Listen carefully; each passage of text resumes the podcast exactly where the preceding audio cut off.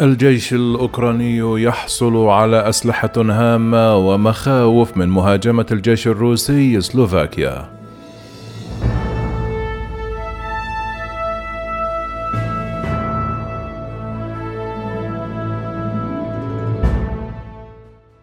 تعمل العديد من الدول على توسيع نطاق مساعداتها العسكرية لأوكرانيا في مواجهة الغزو الروسي بدعم من الدول الغربية وعلى رأسها الولايات المتحدة الأمريكية.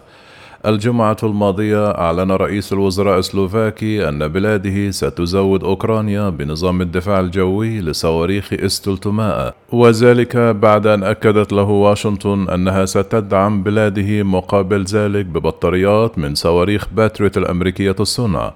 منذ بدء الغزو الروسي لأوكرانيا قامت الولايات المتحدة بمساعدة أوكرانيا بالأسلحة الخفيفة مثل صواريخ جفلين المضادة للدبابات المحمولة على الكتف لكنها رفضت على الدوام تسليمها أسلحة ثقيلة خصوصا طائرات مقاتلة مسيرة لأن هذا يمكن أن يعتبر مزايدة ويزيد من مخاطر نشوب النزاع النووي مع روسيا. لكن بعد النكسات العسكرية للجيش الروسي وجرائم الحرب التي نسبت إليه وجدت وزارة الدفاع الأمريكية البنتاغون نفسها تحت ضغط من أعضاء الكونغرس من الجمهوريين والديمقراطيين على حد سواء للقيام بالمزيد من أجل مساعدة كييف على هزيمة روسيا.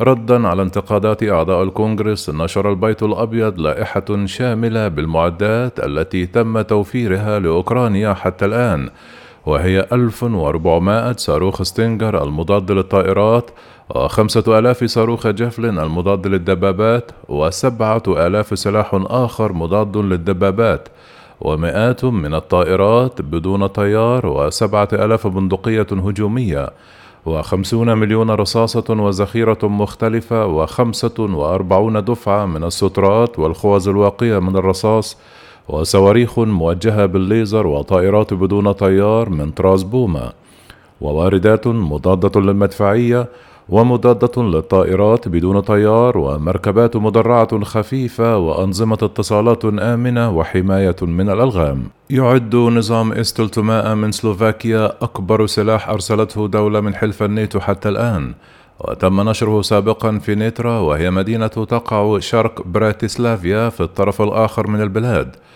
ومن هناك تم نقله بالشاحنات والقطارات إلى دبرة حيث يوجد في ساحة السكك الحديدية التي تسيطر عليها القوات الأوكرانية تشمل الأسلحة الكبيرة الأخرى التي هي قيد المناقشة الآن للنقل إلى أوكرانيا عبر سلوفاكيا الطائرات الحربية القديمة من طراز ميغ 29 ومدافع متطورة ذاتية الدفع المسمى زوزانا 2 إلى ذلك من المقرر أن ترسل أوكرانيا مئات الدبابات المتضررة.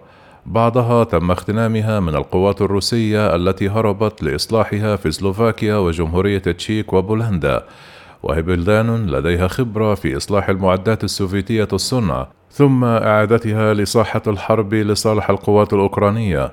سلوفاكيا لا تنقل الأسلحة فقط من مخزونها إلى أوكرانيا، فهي ترسل مساعدات عسكرية من العديد من البلدان الأخرى، بما في ذلك جمهورية تشيك وأستراليا، والمجر الجار الجنوبي لسلوفاكيا على سبيل المثال أعلنت أنها محايدة في الصراع ومنعت الأسلحة من المرور عبر أراضيها إلى أوكرانيا، ولكن يعتقد أنها قدمت أسلحة لأوكرانيا عبر دول أخرى لتجنب ردة فعل موسكو التي قد تكلفها وارداتها من الغاز. وردا على سؤال حول ما إذا كانت بلاده ساعدت عسكريا أوكرانيا رفض متحدث باسم الحكومة المجرية في بودابست تأكيد أو نفي ذلك واكتفى بالقول أن وجهة نظر المجر معروفة جيدا ولم تتغير في إشارة إلى رفضها إلى الحرب الروسية وبسبب انزعاجها من تدفق الأسلحة عبر حدود سلوفاكيا وبولندا ورومانيا سعت روسيا إلى إيقافه أو على الأقل إبطائه من خلال إعلان جميع الأسلحة الأجنبية الموجهة إلى أوكرانيا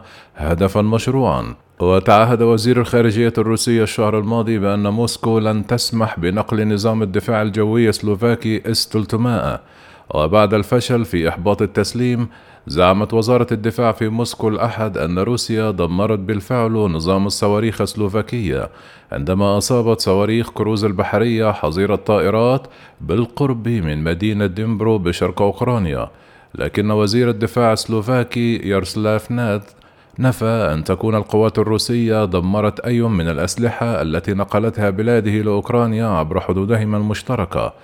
وقال وزير الدفاع أنه تحدث مع وزير الدفاع الأوكراني يوم الاثنين وتأكد من أن هذا النظام يعمل ويعمل بشكل جيد ولم يكن في دنيبرو.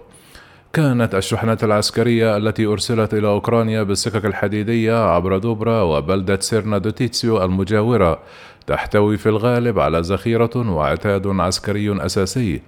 تضمنت المساعدات الأخرى التي وصلت أوكرانيا عبر بولندا صواريخ جافلين وهي خفيفة ومحمولة وذات تقنية عالية ويسهل إخفاؤها نسبيا في شاحنات تمر عبر معابر الحدود البولندية إلى غرب أوكرانيا. جيكوب زولت وهو عامل صيانة بمصنع للصلب يعيش عبر الطريق من ساحة السكك الحديدية قال الكل يعرف ما يجري. وأضاف في حديث له لصحيفة نيويورك تايمز الأمريكية أن أحفاده كانوا خائفين من الضجة التي أحدثتها القطارات التي كانت تنقل الأسلحة لأوكرانيا لكنه أضاف أنه اعتاد هو نفسه على قعقعة طائرات الهليكوبتر العسكرية والشاحنات التي تحمل أسلحة.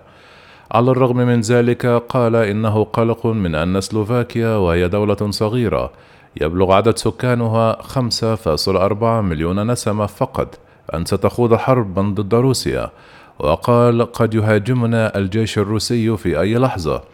هذه الرؤية تدل على عدم نجاح المعارضين من السلوفيكيين لفكرة مساعدة بلادهم لأوكرانيا وفق نيويورك تايمز. ورغم ذلك وصلت الشحنة من نظام إس 300 لأوكرانيا والتي كان من المفروض أن تتم في سرية تامة. وزير الدفاع السلوفاكي قال في الصدد إن الشحنة ظلت سرية لأسباب أمنية. وأضاف أن المعارضة لجأت لما أسماه ألعابا سياسية ضد مصالح بلدهم ومصالح أوكرانيا. وتابع تقتل روسيا آلاف الأشخاص في أوكرانيا. لذلك لن أحصي الأصوات التي سأخسرها أو أكسبها. الشيء الوحيد الذي أحسبه هو الأرواح التي يمكننا إنقاذها في أوكرانيا. قال بافيل ماكو الجنرال السلوفاكي المتقاعد الذي خدم مع حلف الناتو في أفغانستان وألمانيا. أن نظام استولتماء الذي تم تسليمه إلى أوكرانيا يعود إلى الثمانينيات عندما كانت سلوفاكيا عضوا في حلف وارسو كجزء من تشيكوسلوفاكيا مؤكدا أن الأوكرانيين يعرفون كيفية استخدامه وسيكونون قادرين على الحد من سيطرة روسيا على الأجواء بفضله. وقال هذا إضافة مهمة يمكن أن تساعد في جعل روسيا تغير خططها.